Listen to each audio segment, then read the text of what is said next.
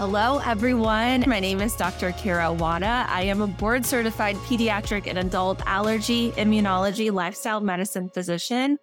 And this session will be all about allergies, sinuses, and inflammation, and really exploring the connection between those. So, for those of you who I haven't met before, it's so nice to meet you. I am so thrilled you are here. I have spent the last actually 13 plus years working in academic medicine in the Midwest. As I mentioned, care of adults and children, especially focusing on conditions that affect the immune system. I also have a huge interest in harnessing the healing power of our habits. That is lifestyle medicine. And I love teaching. So I did a little bit of extra training in medical education as well, because as it turns out, they don't really teach you how to be a teacher in college or medical school. Really, my wake up call came a little over four and a half years ago when I was diagnosed with systemic Sjogren's and my infant daughter had an anaphylactic reaction to eggs within about two weeks of one another. And that was the like, time out, hold the phone. What the heck is going on? Our family had really no history of food allergies we had a real increase in diagnoses of autoimmune type diagnoses in my generation. But prior to my generation, no one had those issues.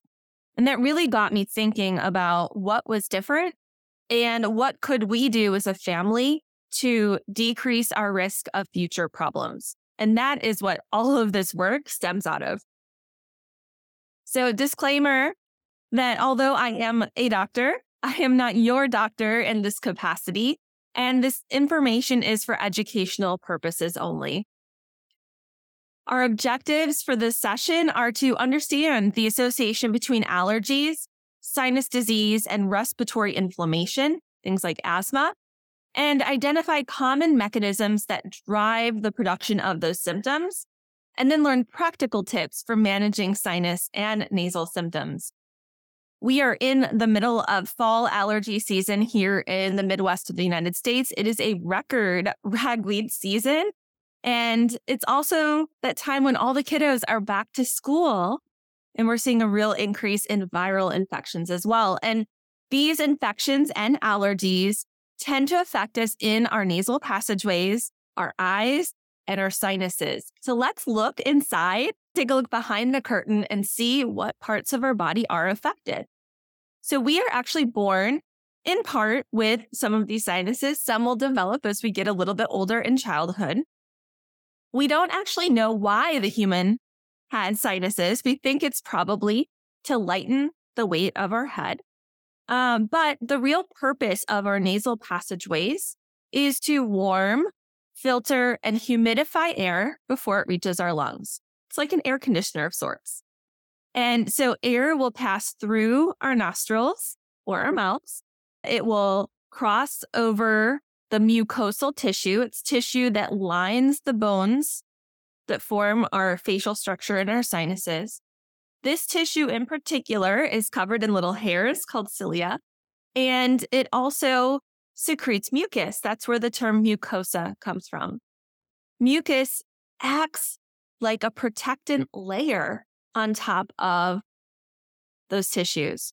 It also helps grab any particulate, viruses, other things that come in that way and helps us expel them. They're blowing our noses or swallowing that mucus down to our stomachs where the stomach acid hopefully is digesting it. So here's a little zoomed in view of that nasal epithelium, that mucosal surface, those little cilia that I mentioned. It's interesting when when I have a patient who is a smoker, I talk to them about every inhale on that cigarette paralyzes those little cilia. And the longer you get out from that last puff on that cigarette or maybe that vape, those little cilia are going to start to wake up. And it's amazing because then the body goes into repair mode. It helps clear out a lot of the toxins and other things that you've been inhaling for all those years. It's pretty incredible. But I mention that because sometimes folks will notice once they quit smoking that they will see an increase in mucus production or coughing. And that's okay. That tells us that the body is waking up and it's doing what it's supposed to do. It's healing, repairing as we're made. All right. So, nose and sinus symptoms are divided into three main categories, at least is how the allergist, immunologist, and the ear, nose, and throat doctors think about it. About one third of the patients we see, their symptoms will really fall hand in hand with their allergy test results. And what I mean by that is the symptoms and the story of the symptoms, that lived experience you're having correlates 100% with what your allergy testing would suggest. You have symptoms around your kitty cat. You get symptoms in spring pollen season and fall pollen season. And lo and behold, those are the things that come up on your allergy test. We'd say, yeah, that sounds like your symptoms are being driven by an allergic flavor of inflammation. Type 2 inflammation is another way we might describe it. We also know that about one third of the patients we see, their allergy testing despite their stuffy noses, runny noses, all the mucus production, it's totally negative. And we say, okay, your symptoms are not being driven by this allergic flavor of inflammation. Perhaps it's a type 1 or type 3 type inflammation, but suffice it to say, your symptoms are not being driven by that same lock and key mechanism, which we'll talk more about, that we see in allergic rhinitis. And so our treatments are going to look different for those two groups of people. Some things overlap and some things are very separate. Now, the remaining third of patients, a little bit of both. So their allergy testing may say, yeah, that makes sense, but that doesn't tell us the whole story. And so those would be folks with mixed rhinitis. And really, what we're talking about when we talk about mucus production, swelling of the nasal passageways, or nasal congestion, itchy, watery, sneezy. These are all signs and symptoms of inflammation. It's our body's response to infection, like when we get a cold, right? Sinus infection. Or if we get an injury, we got a bop in the nose. Or like poor little kiddo who face planted this morning when the sidewalk jumped up in front of him. And then insult. So these are conditions of too much inflammation, things we're going to be talking about all week. But allergy, autoimmunity, problems with our metabolism being out of whack, and problems with dysbiosis. This is when our microbiome is not in a good balance. And increasingly, we see that this plays a role in some folks who have chronic sinus problems, where maybe you have particular types of Staph aureus, heard of staph infections or MRSA.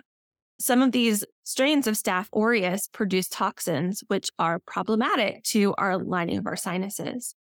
We also can have the development of things called biofilms. So these are essentially linked together colonies of bacteria within that mucosal tissue. They're really hard to get rid of. This will happen with Pseudomonas as well, something we see quite commonly in patients with underlying health conditions like cystic fibrosis. At its core, though, inflammation is actually a very natural and healthy process. And when it's working correctly, its purpose is to protect and to repair. And when we're in the middle of that, we're in that happy place, never quite stagnant, but in that happy place, it's called homeostasis. It's a happy place. When we have too much of it, though, that's when we have a problem. And that's what this week is all about. All right. So, inflammation, as I mentioned, plays a key role in our nose and sinus symptoms. Allergy related inflammation is related to the release of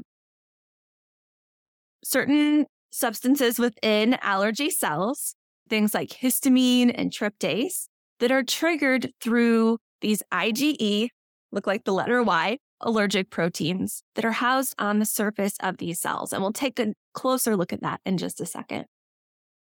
When we think about these non allergic flavors of inflammation, this may be something as simple as irritation. When, interestingly, when pollen counts are so high, like we're, we're seeing this particular ragweed season, and actually the last one and the one before that, is that it's like we're breathing in sandpaper. Super irritating, you can imagine inside of your nose. Or if you already have inflammation there, think about the last time maybe you accidentally burnt your skin cooking something, and that skin is extra sensitive. We can see this especially with reflux. Some folks will have reflux comes up the back, their throat, at the base of the sinuses. The tissue there creates mucus, which is protection factor, right? Makes sense. And then we get that sensation that we're swallowing mucus related to that reflux. Right. And we also can see this inflammation related to autoimmune conditions. In particular, when I look in someone's nose and I see it looks really dry, and maybe they're not really on other medications that could be causing that dryness, I'm always asking other questions about things like Sjogren's or other autoimmune conditions. And understanding the underlying mechanism or the flavor of inflammation, it helps us get to that root cause, right? Helps us better direct treatments and personalized treatments to your specific problems.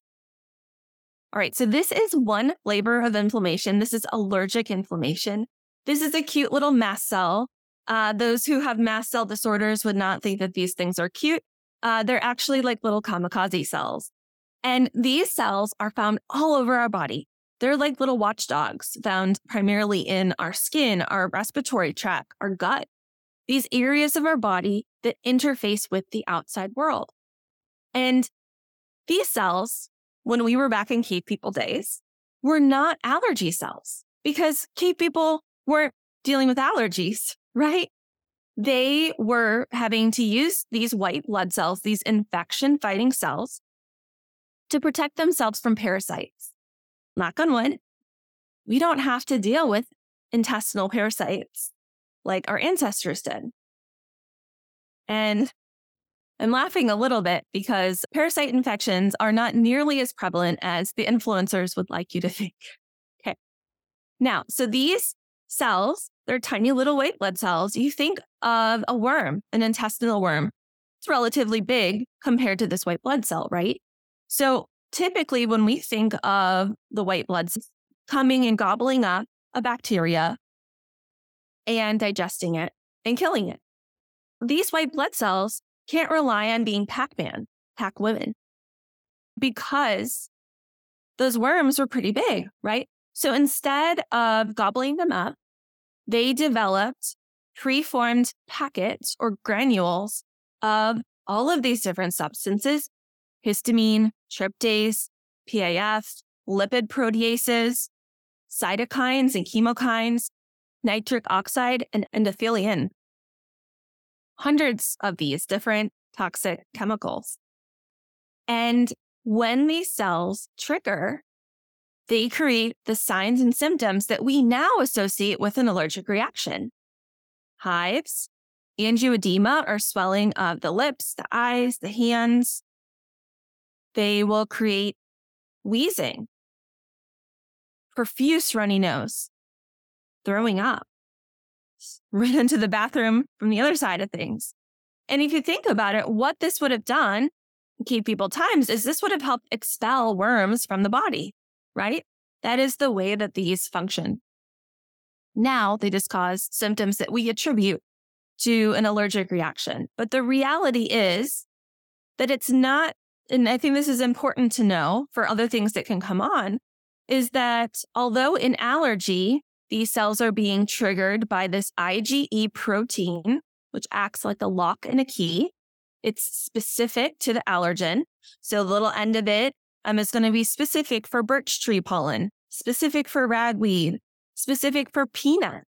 When those bind, they bring more than one of those two proteins together. It triggers the cell. But here's the thing this is not the only way that these mast cells can get triggered. Okay. And what you probably will hear if you follow me on social media or listen to my podcast is that these mast cells also can be triggered for all sorts of different reasons.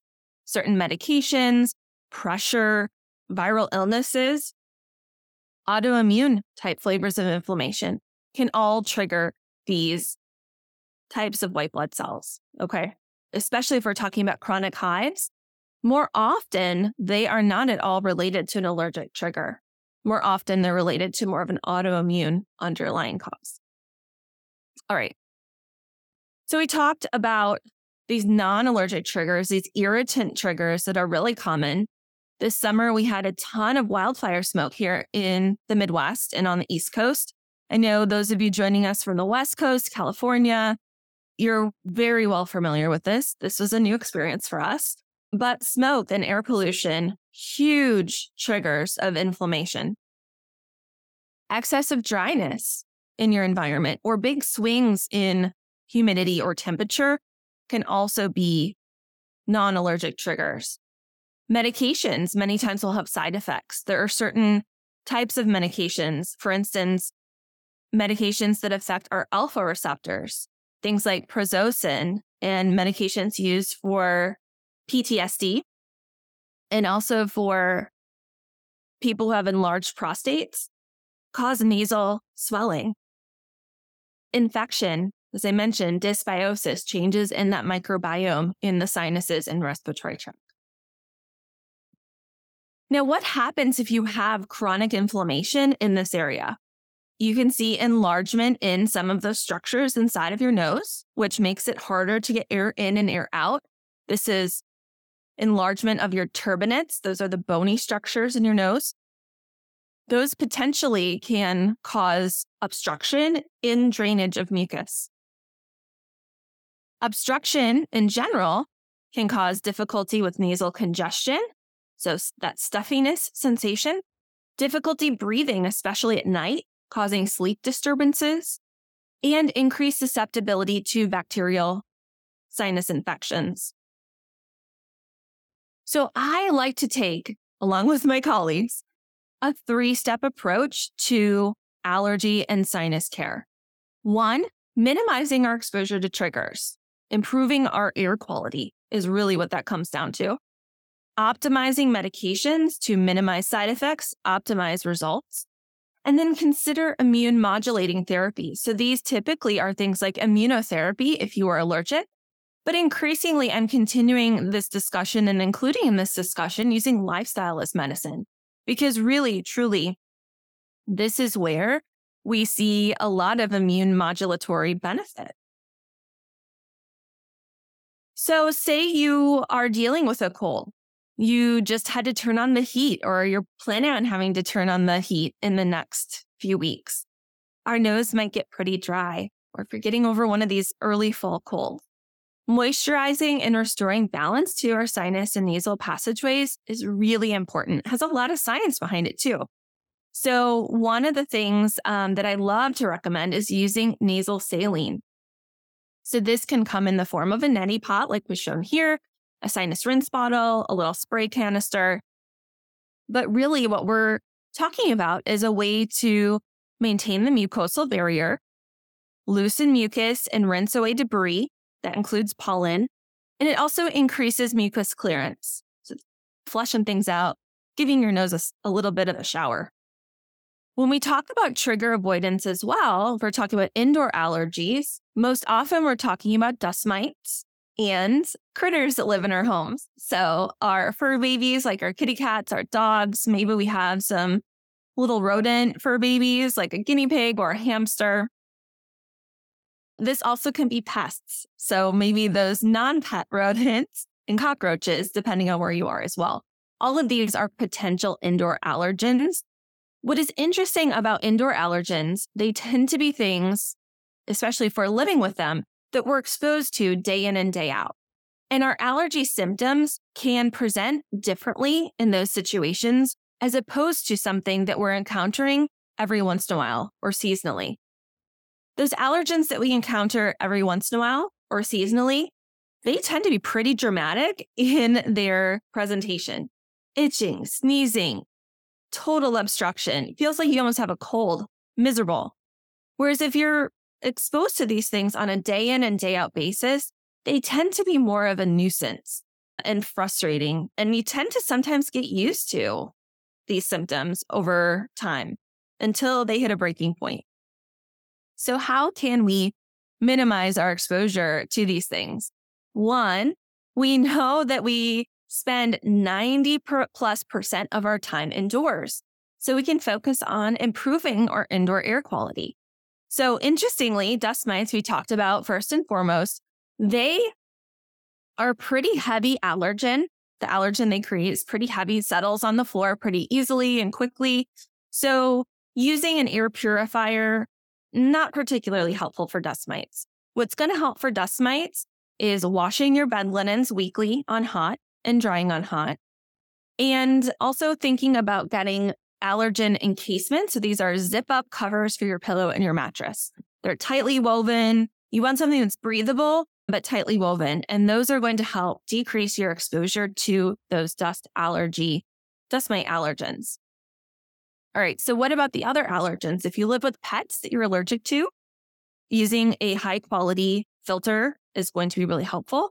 If you live in an area that has had increased air pollution or you live in a more urban area with lots of traffic, again, this is also going to be helpful. So, looking at your furnace filter, the filters have ratings. You want to look for something that has an MERV or MERV rating of 10 or greater, 11 or greater to help take care of pet dander, smoke, smog, kind of air pollution, and also some of the infectious particulate. Now, it's interesting when you look at this rating of these MERV ratings, when you get to the top rating, that's essentially a HEPA filter. So when you're looking at some of these standalone units, for instance, our office has a, Molekule unit or on your vacuum, maybe it's a HEPA filter type vacuum. That's what that means. Okay. If you do not have super significant pollen allergies or it's a low pollen time of year for you, open your windows, get that circulation going. There is something to say about airing out your house and, and improving your air quality. All right. So, a quick little note on dust mites. These are little dust mites. They are microscopic, not a hygiene mm-hmm. issue. Unless you're joining us from Denver, I can pretty much guarantee you have dust mites in your house. Denver is actually too high and too dry for these little critters to survive. So if you have significant dust mite allergies, it might be a reason to move. And they live off of the humidity in the air. So if you need an excuse to not make your bed, there actually have been some studies that show that dust mite levels are lower in people who do not make their bed. Because the moisture our bodies give off while we're sleeping is able to fully evaporate and dry out during the day. So you can tell them your allergist said that you don't have to make your bed. All right. So outdoor allergies, as I mentioned from the get go, we're in the middle of fall allergy season when I'm recording this in the Midwest of the US. It is a record pollen season and we're only a few weeks in. And the reality is with climate change, outdoor allergies are going to continue to be an ongoing and worsening problem for many of us. Trees will start the pollination season. They'll start early spring. As soon as the snow melts, we have a decent thaw. Those trees start to bloom. Yep, the pollen's there. So for where I'm located, this is as early as late February. My sister who lives in Houston, maybe December with mountain cedar. As we get to a little bit later in the spring, mid April perhaps, at least in the Midwest, we're going to see grass pollen join the trees. So you get the one two punch if you're allergic to trees and grasses, where you're going to see both of those. One of the visual signs for me to know that we've hit real prime grass season is when I see the cottonwood, those little puffs in the air, tells me that not only is the cottonwood pollen present, but we also have grass pollen. Fall time, we have weeds. Ragweed is the one we think most about, has some friends too. And interestingly, ragweed levels tend to be up to seven times higher in urban areas compared to the surrounding areas because one, ragweed thrives in abandoned lots, along streets that don't get mowed, railroads, those sorts of things. Each individual plant can release up to 1 billion with a B grains of pollen. And the length of the pollen season for weeds continues to lengthen as the time of our first frost is pushed out. We also can become allergic to molds. So, molds tend to be more of a problem in spring and fall, especially think of it in fall when we see all the leaves on the ground and it's wet and damp. All right, we've talked a lot earlier about non allergic triggers. Some other ones that just to touch on barometric pressure changes, huge non allergic triggers, not only for sinuses, but for migraines as well. The particulate load, ozone levels, perfumes, candles, strong smells, even if they're pleasant, can be non allergic triggers. Walking past the candle shop at the mall or the Abercrombie, pumping through all that fragrance. Spicy food, that's totally one of my triggers. And interestingly, the smell of fresh cut grass is also a really prominent non allergic trigger. All right. Why is it so important to take care of her sinus health? It really can impact our sleep. And we know sleep is absolutely critical for immune system health. So if you are snoring or if you have congestion that is interfering with your sleep, I really urge you to get it checked out. Make an appointment with your primary care doc or your allergist immunologist if you already have one. They may suggest that you touch base with an ear, nose, and throat doc, depending on what's going on. Um, and if you are someone who is already using something like CPAP or BiPAP, understand that this has implications, especially non allergic implications in your sinus health, potentially allergic implications if you're not cleaning it adequately. Um, so, really know that these are all things that can be optimized. All right, medication management. A lot of times we are walking a tightrope between getting symptoms and inflammation calmed down, but also trying to avoid some of the side effects like over drying our nasal passageways, like I mentioned. What meds should you be thinking about, especially those over the counter medications? First and foremost, if you are dealing with stuffiness, nasal congestion, using something in the family of the nasal corticosteroids. These go by the names of Flonase, Nasonex, Nasacort, Rhinocort. That's enough of them.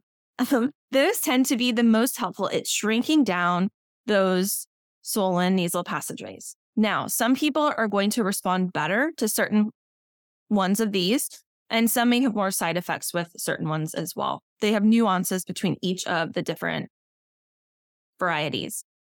The key to know about these particular medications are they are slow onset. It can take two to four weeks to see their full effect. So they really take day in, day out usage, similar to a blood pressure medication. Technique is also critical. So if you're using a nasal spray, first and foremost, you want the extra coming out the front rather than dripping down the back of your throat. This is going to keep the medication where it needs to be. It's also going to minimize how much you're going to taste. Well, point your nose toward your toes. Nozzle, point it out towards your ear on the same side. So steer towards your ear. And don't sniff or snort. Just breathe normal. If you have any extra, you're going to grab a tissue or a towel and you're just going to dab it. Okay. The other nasal spray that you're going to see on the shelves more recently is something called Astepro. Generic name is Azelastine. This went over the counter about 18 months ago. This is a nasal antihistamine.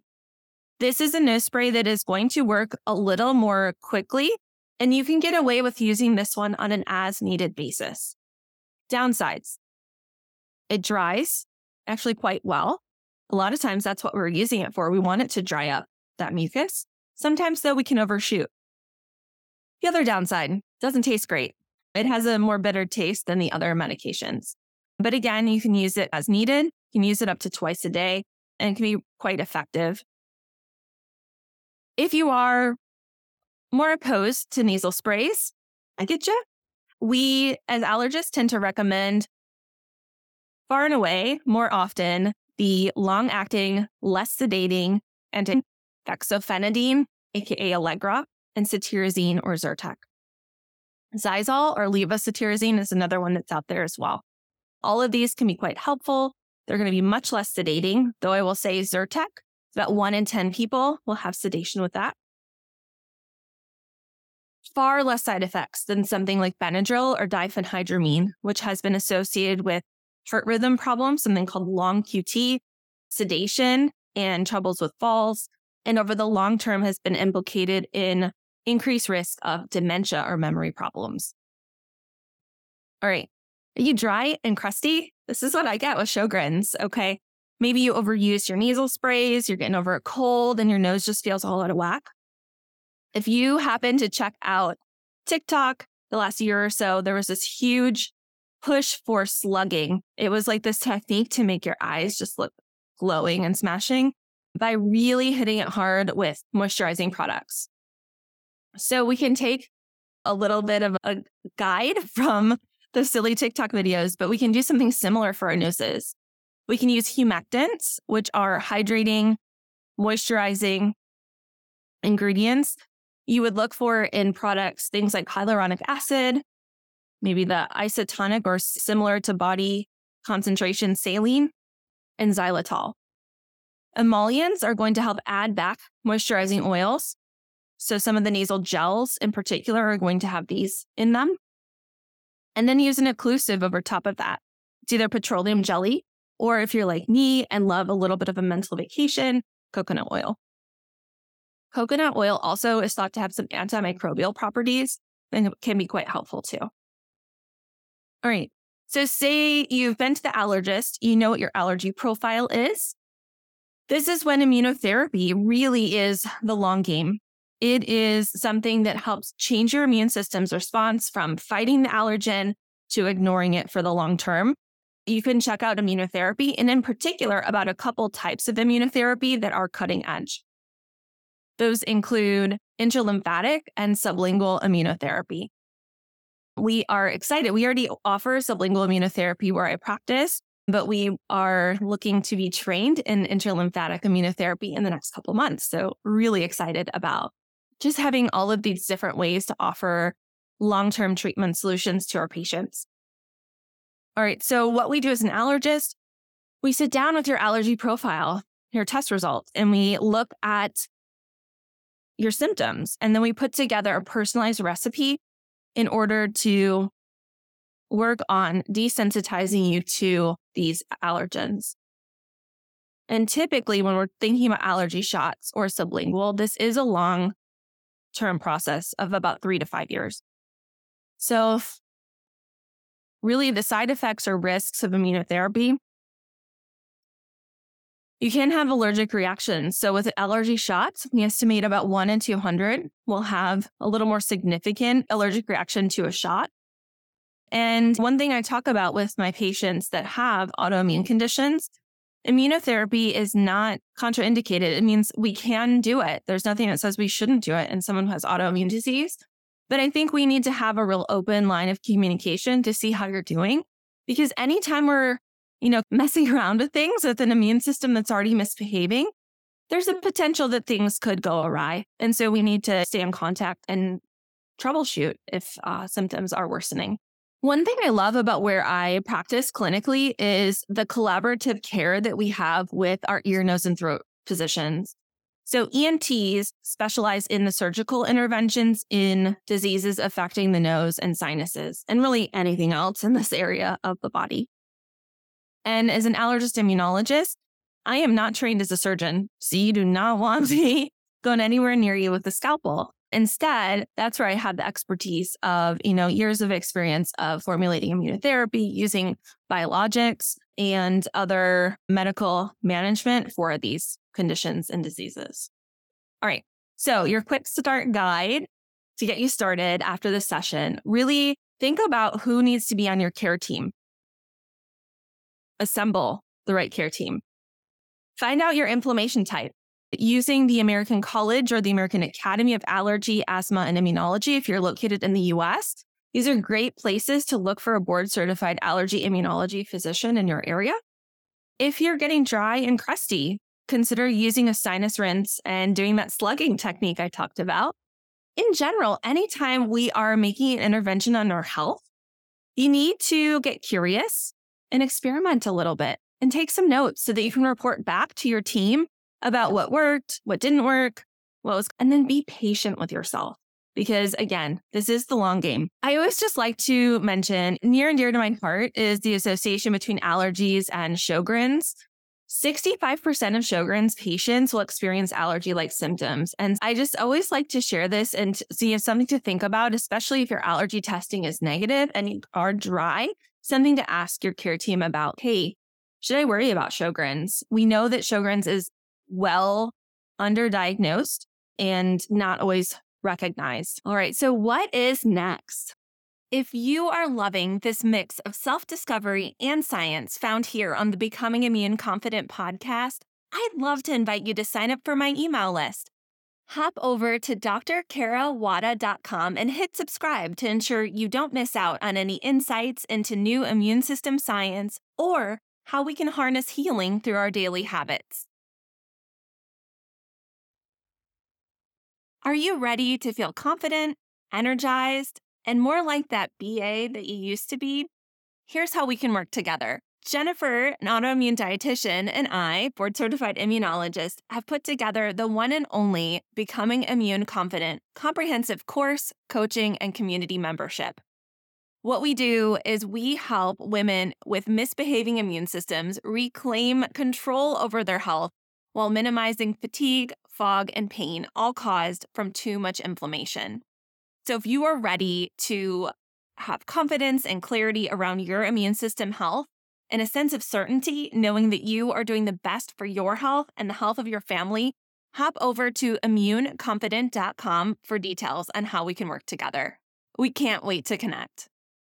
Before we wrap up today's episode, I want to take a quick moment to ask for your support. If you're enjoying the content of the Becoming Immune Confident podcast we're bringing you week after week, there's a simple but incredibly impactful way you can show your appreciation. You see, leaving a review is like giving us a virtual high five, and it helps our podcast reach even more people who could benefit from the valuable insights, entertainment, and inspiration we strive to provide week after week. So if you're finding value in what you hear, here's what you can do. Open up your podcast app, whether you're on Apple Podcasts, Spotify, or any other platform, and give us a glowing five star review. We're dedicated to bringing you the best, and your feedback helps us fine tune our content to suit your interests and needs. But hey, don't stop there. If you have a moment, leaving a few kind words in the review section goes a long way too. Share what you love about the podcast, your favorite episodes, or how it's made a positive impact on your life. Your words not only brighten our day, but they also encourage others to join our incredible community. Remember, every five star review and every word of encouragement counts. It's like fuel to keep us creating, innovating, and striving to make your listening experience even better. So, if you're up for it, show us some love by leaving us that virtual high five in the form of a five star review today. And a huge shout out to all of you who have already taken the time to do so. You rock. Thank you for being a part of our podcast journey, and we can't wait to keep bringing you more amazing episodes in the future. Until next time, keep shining and keep listening and keep on building that confidence in yourself and your immune system health. Take care.